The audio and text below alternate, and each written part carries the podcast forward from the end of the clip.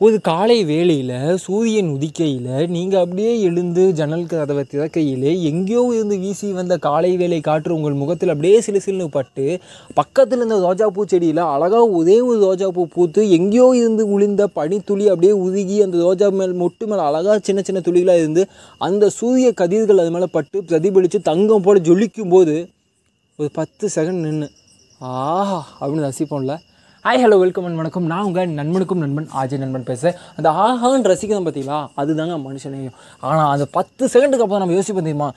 இந்த ரசிக்கும் போது நம்ம எங்கேயுமே பிரச்சனை இருக்காது. நம்ம வந்து அந்த பூவை தொட மாட்டோம் அதை தொட்டு பதியணும்னு நினைக்க மாட்டோம். எடுத்து நம்ம பிடிச்சவங்களுக்கோ இல்லை நாமளே கூட தலையில் வச்சுப்போம்னு சொல்லி யோசிக்க மாட்டோம். ஆனால் ஜஸ்ட் லைக் தட் இமேஜின் பண்ணி அதை யோசிக்க போகும் பார்த்தீங்களா இது என்ன பண்ணலாம் அப்படின்னு அங்கே தான் நம்ம நம்ம மனித நேயத்தை எழுந்து போயிடுறோம். என்ன சொல்கிறோம் எஸ் அஃப்கோர்ஸ் பல நேரங்களில் நம்ம அந்த தப்பு தான் பண்ணிகிட்டு இருக்கோம் ஒரு பூ அழகாக இருக்குன்னா அதை விட்டுருங்களேன். அழகாக விட்டு அப்படியே கொஞ்சம் நேரம் ரசித்து பாருங்கள் ரொம்ப அழகாக இருக்கும். அது பின்னாடி வரணும் ரசிக்கணும்னு ஆசைப்பட்டுப்பாங்க. ரொம்ப அழகாக இருக்கும். ஆனால் அது எங்கே பிரச்சனைனா ஐயோ செம அழகாக இருக்குது விட்ட வீணாகிடுமோ அதை நம்ம பயன்படுத்தலாம்னு தோணுது பார்த்தீங்களா அங்கே தான் நம்ம பிரச்சனை போட்டு ஏய் என்னடா சொல்கிறேன் நான் கதைலாம் கேட்டிருக்கேன்டா. ஒரு மல்லிகைப்பூ செடி இருக்குன்னா பூத்து அழகாக தொங்கிட்டு இருக்காது பூத்து அழகாக குலுங்கிட்டு இருக்கு அப்படின்னா அந்த பூவை பதிக்காமல் விட்டுறாங்கன்னா அந்த செடிகள் வந்து ரொம்ப வந்து ஃபீல் பண்ணுமா? ஐயோ இவ்வளோ அழகாக நான் பூத்துக்கிட்டு இருக்கேனே என்னை யாருமே பயன்படுத்திக்க மாட்டேங்கிறாங்களேன்னு சொல்லி ஃபீல் பண்ணுண்டா அப்படின்னு சொல்லுவாங்க.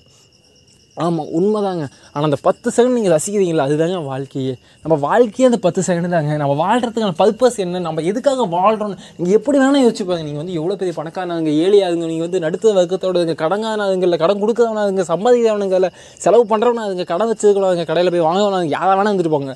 ஆனால் அந்த பத்து செகண்ட் இருக்குது பார்த்தீங்களா அதுதான் நம்ம வாழ்க்கையில் வாழக்கூடிய நொடிகள். ஏன்னா நம்ம எல்லாத்துக்குமே எந்த வயதில் இருந்தாலும் சரி எந்த நிலையில் இருந்தாலும் சரி எந்த சமூகத்தில் இருந்தாலும் சரி என்ன மொழி பேசினாலும் சரி எந்த அரசாங்கத்துக்கு இருந்தாலும் சரி உலகத்தில் எந்த பகுதியில் இருந்தாலும் சரி நம்ம எல்லாருக்குமே வாழ்க்கையில் ஒரு வெறுமை அப்படிங்கிறது கண்டிப்பாக போதும். அது வரலன்னா நீங்கள் மனுஷனே இல்லைங்க. நீங்கள் வந்து அம்பானியாக இருந்தாலும் சரி அதானியாக இருந்தாலும் சரி ஏன் அப்துல் கலாமாகவே இருந்தால் கூட உங்களுக்கு வாழ்க்கையில் ஒரு வெறுமை போதும். நீங்கள் என்ன தான் பக்கத்தில் இருக்கணும் மோட்டிவேட் பண்ணி அவனை வச்சு அப்படி ஏ மச்சான் நீ வேலை லெவல்டா வாழ்றா வாழ்றா வாழ்றா. நீங்கள் பக்கத்தில் இருக்கணும் மோட்டிவேட் பண்ணாலும் உங்கள் வாழ்க்கையில் உங்கள்கிட்ட வெறுமை இருக்க தான் செய்யும். அந்த வெறுமையை போக்கணும். அந்த அது அப்போ அந்த வெறுமையை பற்றி நீங்கள் யோசிக்காமலாம் நான்லாம் வாழ்ந்து என்ன தம்பி சாதிக்க போகிறேன் அப்படின்னு சொல்லி யோசிப்பீங்க.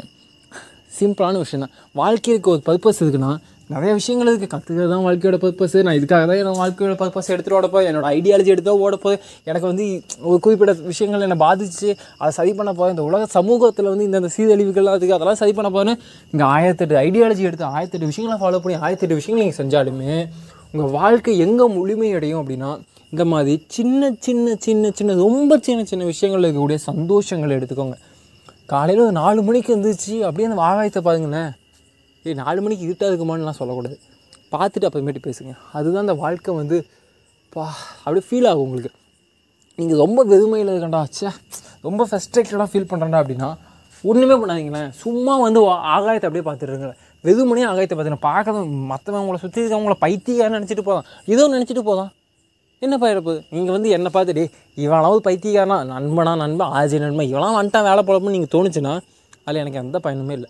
அல்லது எனக்கு அதில் எந்த பாதிப்புமே இல்லை. நீங்கள் என்னை பற்றி என்ன வேணால் நினச்சிக்கோங்க நான் ஃபீல் பண்ண ஆரம்பிச்சிட்டேன் அப்படின்னா அந்த சமூகம் கொடுக்கக்கூடிய அழுத்தம் என்னை பெருசாக பாதிக்காது. அதுக்காக நான் எல்லா விஷயங்களும் இப்படி யோசிக்க முடியாது. பட் இருந்தாலுமே சொல்கிறேன் உங்களுக்கு ரொம்ப வெதுமையிலாக இருக்கீங்க அப்படின்னா ஜஸ்ட் போய் அப்படி ஆகாயத்தை பாருங்கள் இந்த ஆகாயம் சொல்லும் நூறு கோடி கதைகள். அதில் ஒரு கதை உங்கள் கதை.